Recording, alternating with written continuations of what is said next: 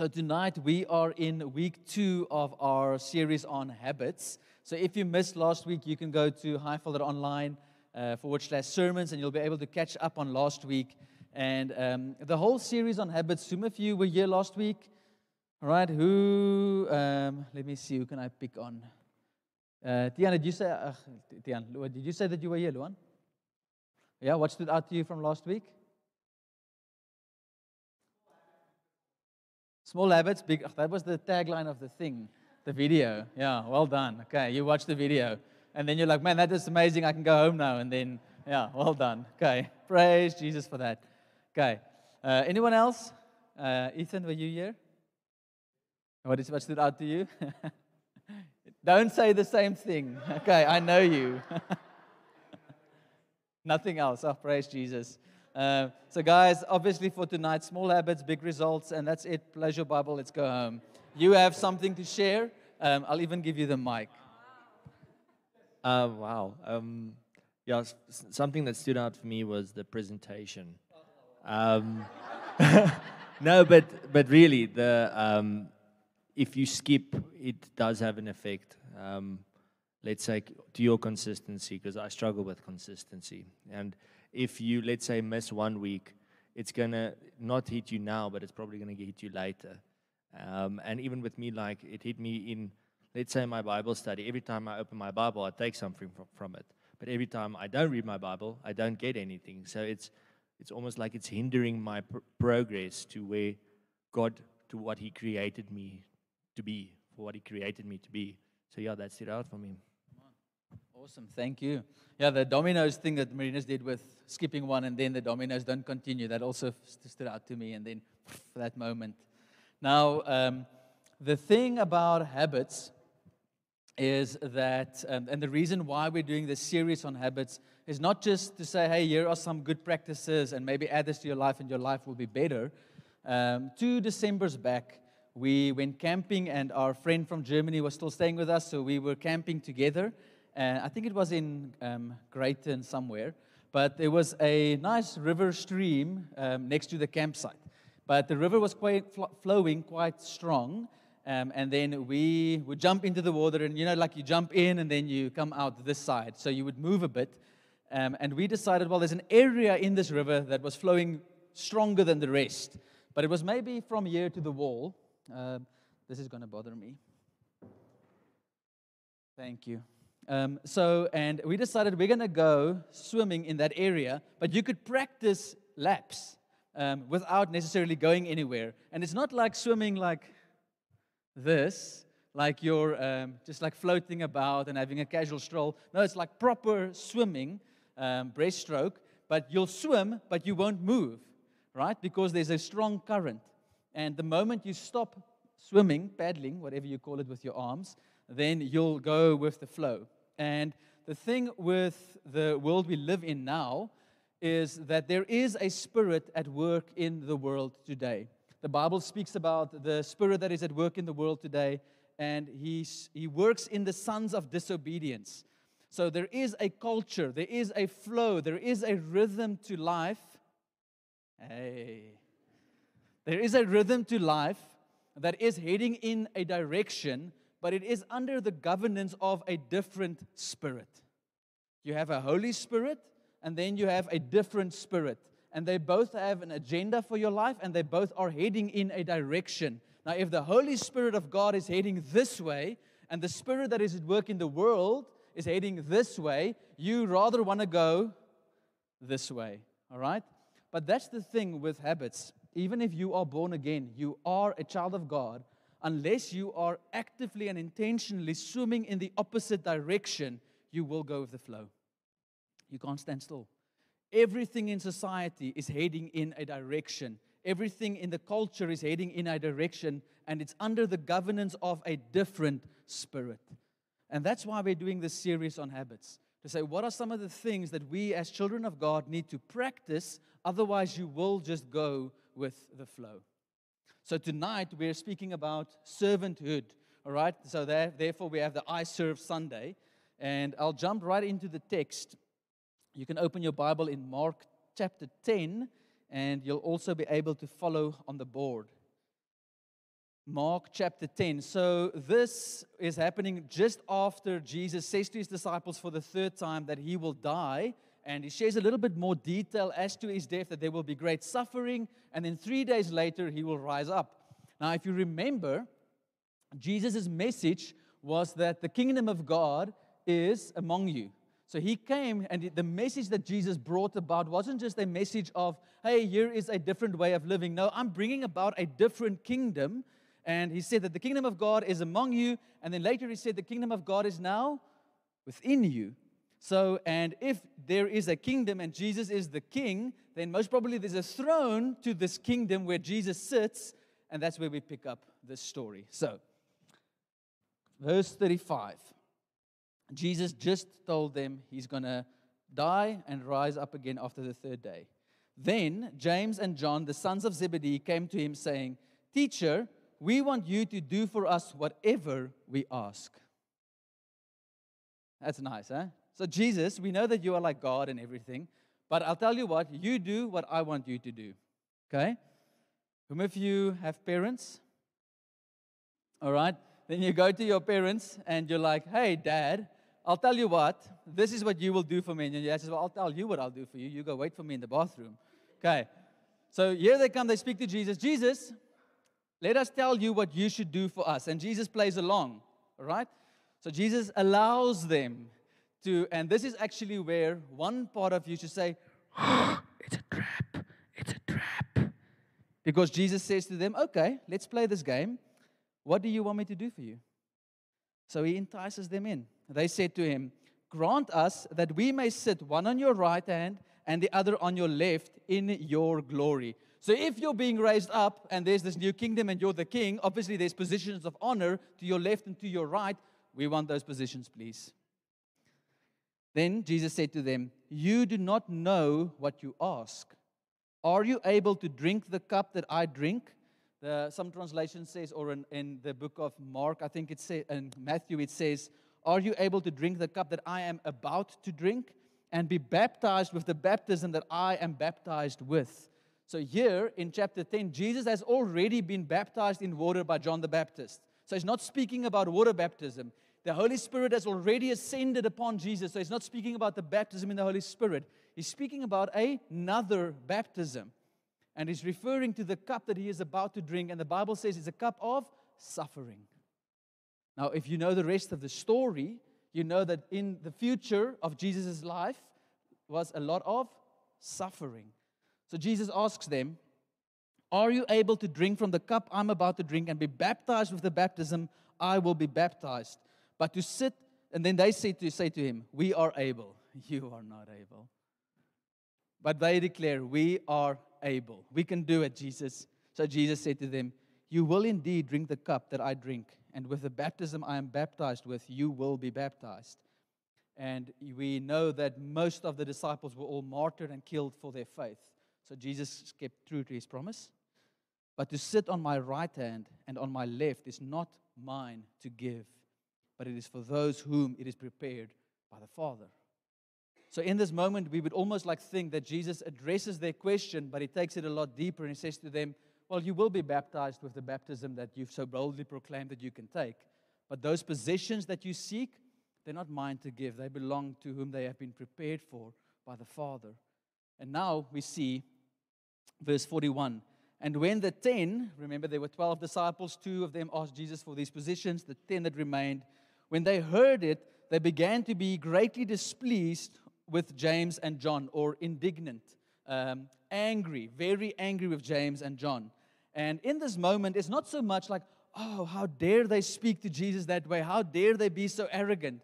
No, they were angry because they weren't first. How many lefts and rights do you have?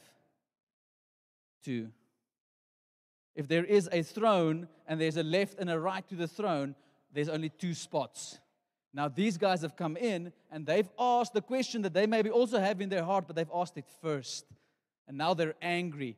How dare they ask first? And Jesus gets into this moment and he says to them, He called all of them together. You know that those who are considered rulers over the Gentiles lord it over them, and their great ones exercise authority over them. Yet it shall not be so among you But whoever desires to become great among you shall be your servant, and whoever of you desires to be first shall be slave of all. For even the Son of Man did not come to be served, but to serve, and to give his life as a ransom for many.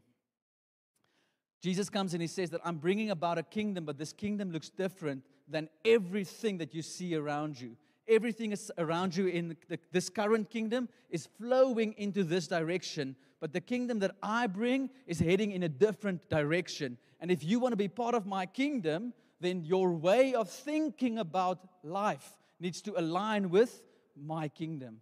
There's a different way of living that Jesus now calls them into. So here's the one, the one thing. We don't like it when people elevate themselves. Okay? We don't like it when people promote themselves too much. Maybe it's at your workplace and you've got this one guy and every morning he's just bringing coffee for the managers. Like, hey, I brought you coffee and it's your favorite coffee and I know it's the coffee you like. Are you laughing because you take the night coffee? Not. You can. She won't object. But it's like that guy is just, what's the proper word? Mm, you know the word. It's not necessarily a proper word for church, but you guys know the word. That guy's doing such and such. Um, maybe it's in your family where there's this one person that is just always trying to impress and always trying to be better than everyone else. Me neither. So, how's that for confidence? All right. okay. Remember, small habits, big results. Okay. That's what you need to remember. Um, we don't like it when other people do it. Other people do it. Sometimes you're around a friendship circle and someone shares a story, and you know that that story isn't the full truth. They've added to it, they've made it bigger than what it is. And something inside of you feels like, I don't necessarily like what that person is doing right now. Anyone can resonate with that? Like you've seen it in other people, like, I don't really like that. But we go a little bit further. It's not just that I don't like the action, I don't know if I like that person so much that if we were to have a social or a braai or a whatever, I don't think I'd want to invite them because I don't like people who are like that. So it's more than just the action, it's the person. So we don't like it when people elevate themselves, yet we do it too. We do it too. If we had to be honest with ourselves, there are times when you and I tell a story and we add maybe just a little bit, just to make the story sound a little bit more exciting, just to make the story be a little bit more about you. A friend of yours will share something about their weekend, and you just have to share something about your weekend as well. We just have to get an opinion of ourselves out there to say, hey, look at me, see me, don't miss me, don't overlook me. Because if I don't, let's say it's on campus, and if I don't do it, then maybe the cool people on campus will get better friends and I'll be stuck alone. Maybe in my workplace, if I don't make myself visible and there's an opportunity for a promotion, I won't get it. So I need to elevate myself so that I won't be missed. So the problem is, why are we like this? Why are we like this? I remember in, uh, when I went to high school, um, went to boarding school, and boarding school is a great place to be humbled. Okay, whom of you have ever been in boarding school? Grade eight. Okay, you are assigned to a matric, and you become a slave to that matric. Um, and someone once said that, like you were a big fish in a small pond in primary school, and now you're just a small fish in a big pond. No, that's just fancy words. You are nothing. You are nothing in high school. So here you are, especially in boarding school, all right? Um, you get assigned a nickname, and you'll come home from the weekend and you bring your, you'll bring food for the week. You'll even hide it in your washing, your laundry basket. They'll find it because it's not yours. You just brought it for them. But then the, the one place where this was really tested is during uh, lunchtime. So lunch was our bigger meal. And on my table, there would be grade 12s, 11s, 10s, 9s, and then me, the sort. Okay? I don't know if that's still a word, but that was a word when I was in grade 8. Um, and then who gets to dish first? The grade 8, eh? No. So the grade 8 gets to dish last. And often when it comes to your time dishing up, there's no food left. So then you wait a bit, and then you'll go around to the ladies' tables, and you'll be like, please, sir, can I have some more?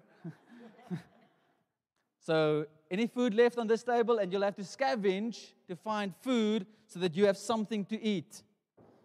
But there's hope in the story because one day you will become a grade 12 and you will be master of all and you'll be assigned someone that will do all your errands. You'll even get them on Wednesdays to clean your floor. And I'm not joking. And that was the goal. One day I get to be a matric and I get to dish first. And in that space, I get to be served, and the, the reward of my maturity, my growing upness in high school was that I now get to lord it over others. The way it was done to me, I now get to do it with others. And I would love to say that a couple of years later, just a couple, not too many, that I've changed and I have no desire to be served ever again. Like Jesus has set me free from all of those things. Praise Him, it's a miracle. But it's not the truth. So many times still, I have this need to be served. So many times still, I have this need to be seen, to be recognized, to be heard. Because what if I'm not seen? What if I'm overlooked? What if I miss my opportunity to make it in life? What if I miss that opportunity to meet the right person or to be the right person or to get the right job? What if I miss that? So I have to raise the flag for myself every now and then say, hey, just see me as well. But everything around us plays into this belief that you deserve to be served. Now, when you go to McDonald's and you order your food, now obviously there is a point of doing the work that God has given you to do in excellence, but now you wait in that line and it takes them a little bit too long to prepare your order and you open it up and they gave you the wrong drink. And something inside of you feel validated that you get to say, how do they employ such stupid people? Something inside of you makes you think that you are validated in playing other people down because they are supposed to serve you. And we go to places where that can become the expectation. Even though, yes, good service is good, but the way we treat people exposes our hearts before God.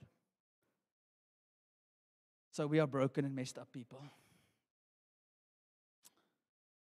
Now, Jesus came to show us a better way.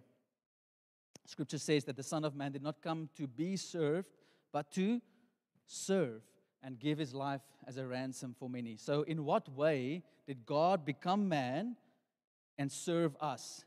Did he come to say, guys, everybody in the world is swimming this way. I'm going to teach you how to swim this way. So, he's showing us that in society, leadership looks like this, but I'm showing you a better way of leadership. So, just do what I do. And then you get a little bangle that says, What would Jesus do? And that's the goal of Christianity is that Christ came to be an example unto us, but a better example. And if you will just do the things that Jesus did, then you will be okay. Here's the problem none of us have a problem in recognizing in someone else when they elevate themselves. And we don't like it. We don't like it when other people do it, the same way that the 10 disciples didn't like it when the other people did it. But it's not for the reason um, that it's like, oh no, it's so wrong and it doesn't honor God. No, they just went before me. We don't have an example problem because we can see it, but we have no ability to change our own hearts. So Jesus came and he served us in order for us to be set free from our deeper sense of self our deep sense of self importance, our deep sense of self worth and self need and self exaltation. Jesus came to set us free from our deep sense of self. There's a scripture in Mark 1 that many of you should know quite well, and it reads, Come, follow me, Jesus said, and I will make you become fishers of men. So, this is where Jesus called his first disciples. They were busy fishing, and he steps into their lives and he says, Come, follow me, and I will make you fishers of men. So I will make you something. The disciple says, Jesus, here's what we want you to do for us. Jesus invites them and he says, I will make you something, but you do not get to dictate what it is. You do not get to tell me what it is that I have called and created you for. I am the creator. You are the created. Follow me, I will make you into something. But in that space, Jesus is asking them to let go of four things. And these four things are things that you have been designed to want. So it's not wrong to want these four things. God designed you this way that you would want these four things. The first one is a sense of security, a sense of safety. So for the fishermen, their sense of safety, they would work, they would sell their fish at the market, they would get money, and money would give them the sense of safety. Their identity, who they are, to know who you are. They were fishermen their sense of purpose and significance in life.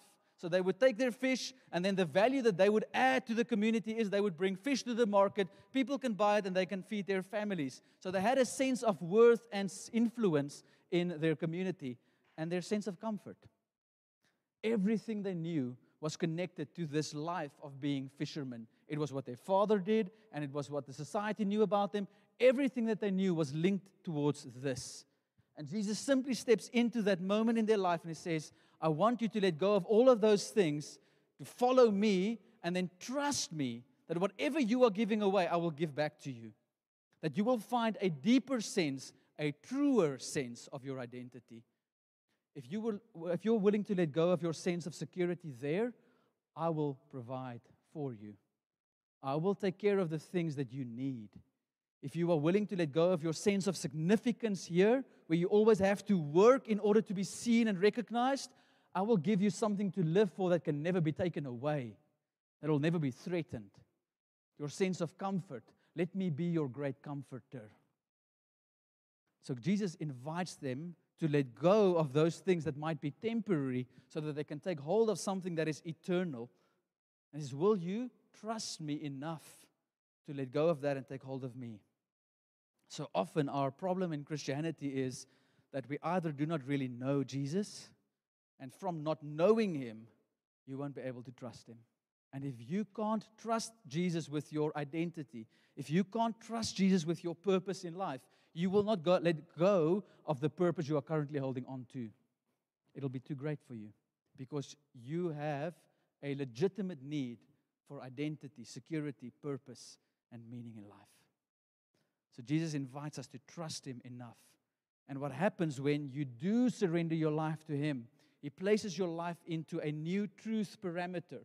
The first one is, and I'll use it like this, that you can never be less than a son of God. Ladies, you are sons of God. Men, you are the bride of Christ. Okay? In heaven, you'll wear a dress. Looking forward to that. Okay, Mo, a white dress.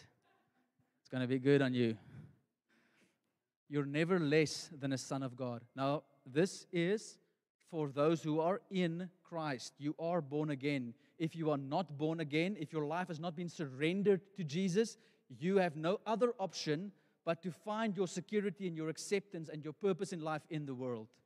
You have no other option to swim with the stream. But in Christ, He gives you a new truth parameter. You can never be less than a child of God. Doesn't matter what you fail at, doesn't matter how many times you get up and fall down again, you can never fall further beyond being a son of God. You are safe, you are secure. And the other truth parameter is you can never be more than a disciple of Jesus. Doesn't matter what you achieve in life, doesn't matter if you become the next Mark Zuckerberg or um, what's that guy's name that owns Tesla? Elon Musk. Even if you become the next Elon Musk, Elon Musk is not greater than a disciple. Whatever you achieve in life fits into these two parameters. And this settles your greatest need for purpose and significance. You were designed by God to feel that your life has meaning. The moment your life does not have meaning, you will fall into a hopelessness and a depression, and you will start to question what is the purpose of my life? Why do I need to keep living? But when you are in Christ and God gives you your greatest sense of purpose, you don't have to work to be seen anymore. You don't have to try and achieve something anymore. You don't have to try and be first and be recognized in the workplace so that you can get that promotion because you have already received the promotion of promotions. What if you get looked over in your job? There is a Father in heaven who knows what you need, and He will give to you all things pertaining to life and godliness. You lack no good thing and you get to live your life in the sweet spot where you can take great risks because you'll never be less than a disciple, less than a son of God. And you never have to try and um, impress or perform your way in society because you've already achieved the greatest calling in life to be a disciple who makes disciples. And you get to live your life there.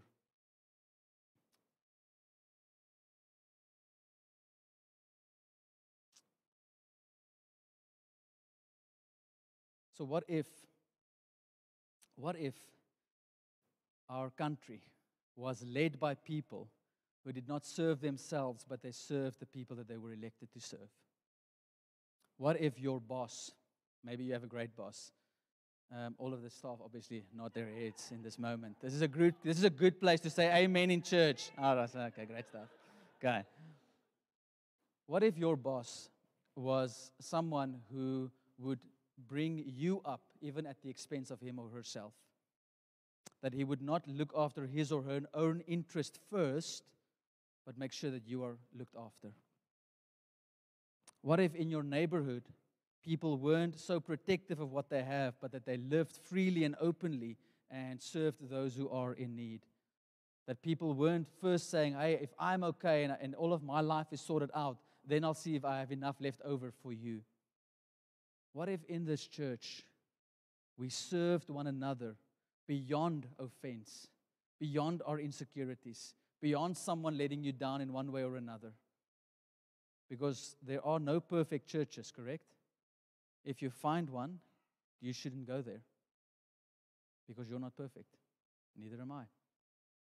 What if in this church we served one another the way that Jesus modeled servanthood by washing one another's feet, by covering our mistakes together, by loving each other at the expense of self? To say, I will sacrifice so that you don't have to. What if that was the world that we get to live in, but also the world that we were able to set up for our children and children's children to grow up in? And such a world is possible if we know who we are in Christ. I want to end with this statement. We need to practice being less so that we can know that we are enough. You and I have to practice being less so that we can know that we are enough. There might be a place where you are born again, and all of those truths already belong to you. But the stream that you and I are living in, the current of this world, who is under the governance of a different spirit, is flowing intensely strong. And you might be born again, but you could be drifting along the current. And the challenge with Jesus' message was that it was so extremely opposite the way of the world that it almost seemed too radical. It almost seemed too radical. And we can find ourselves as Christians in a world where we get to that same space to say, yo, yo, that's radical Christianity. I'm okay with just being a normal Christian. There is no such thing as normal Christianity. You are either swimming upstream or you are going with the flow. And when we serve, when we practice being less, you actually get to deepen the truth that you truly are enough. You truly are enough. The way that we serve each other, the way that we love each other, the way that you get to serve on your campus or in your workplace. And don't go to the greatest person on your campus or your manager at work and say, hey, this week I want to see how I can serve my manager. No, because there's a reward for you there.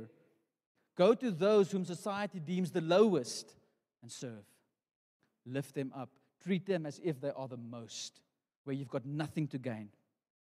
Give away where you can give away so that you can learn and experience that you truly are enough. One of the ways that you and I get to practice that is to serve in church. The, the church, and remember, church is more than a building, more than a Sunday, all right? But the church is still God's primary vehicle by which He advances His kingdom. The church is the way that God brings His kingdom reality into the world we live in. And where you go, you get to bring the church of God there where it is not. And if you are in this church, now maybe you've been visiting us for a while, maybe this is your first time here, you are welcome to still go and check out some other churches. But at one stage or point in your life, you will need to make a decision as to where you're going to root yourself so that you can grow up spiritually. I can be a child and I can go and visit all of the best families in my neighborhood and eat great meals every single night. I can go to all the richest places and say, Hey, I want to have dinner with you tonight. And I can go and feast at all the greatest dinner tables in my neighborhood. But I will not be loved as a son. I will not be able to grow up as a son because none of those places are my home. And somewhere you need to make a decision as to where will you root yourself, where will you call home. And where you call home, God has called you to serve because that's what sons do. Orphans come in, they eat, they go. Sons stay. Sons serve. And that's the invitation. So, one of the ways that you get to practice being less, where you get to be offended because you arrive um, three o'clock, that the power team comes in, and then you get there and the venue's locked, and the person who's supposed to open the venue is late, and you're like, well, if I'm going to buy out the time, why can't they buy out the time? And your heart gets to be tested, and it's good. Because in that moment, you are confronted Am I going with the flow, or am I going to practice swimming upstream? And you get to train yourself to become more like Christ. So you are allowed to take out your phone right now. Okay, I know we have that whole digital cell phone screen event coming up. Until then, we have five more weeks. No, I don't know I mean, how much time is left. Um, I want you to take out your phone and you can scan that QR code, or you can go to highveld.online.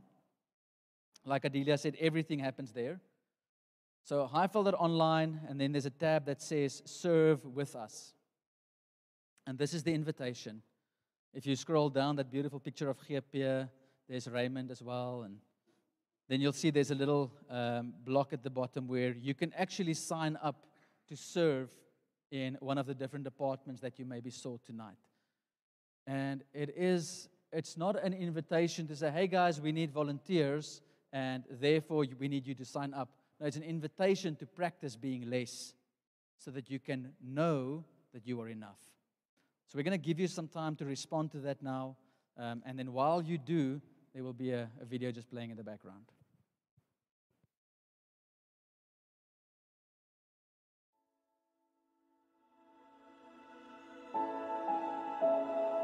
All year long, we hear this call be like Madiba, serve your neighbor, Ubuntu for all.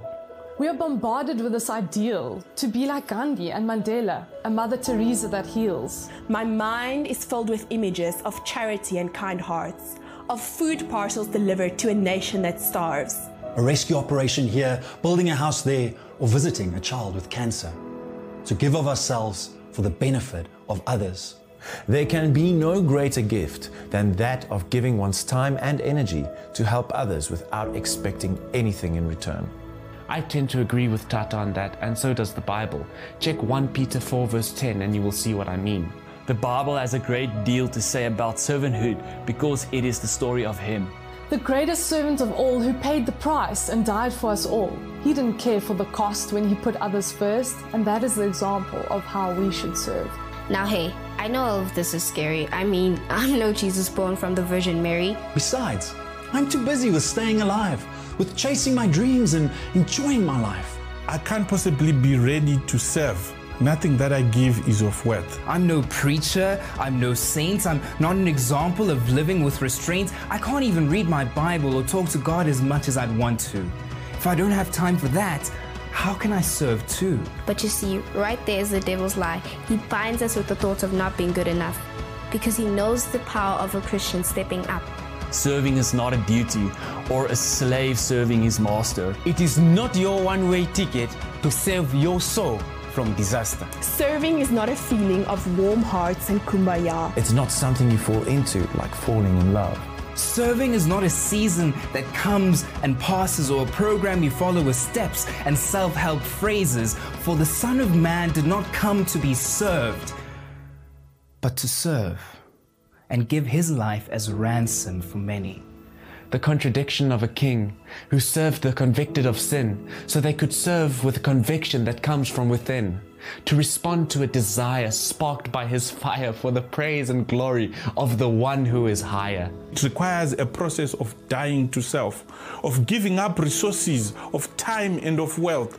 For Jesus is Lord of all that we own, and it is for His glory and His name alone. No one said serving is easy because it's not. Because easy is cheap and can easily be bought. No, serving is the hardest thing that we know. It contradicts with our nature, right into our bones. It is giving up comforts, our worldly delights. It's saying, I will follow whatever the price. Serving brings greatness. The last will be first. There are crowns waiting in heaven for those who heed this. I serve when I'm tired, when I'm broken and hurt. I serve for the glory of Him who served first. I serve in my family. I serve in my church. I serve with my time. I serve with my worth. I serve. I serve. I serve.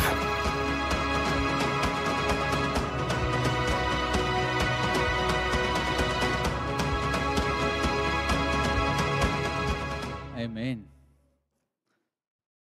So we get to serve together because number one, Jesus is worthy.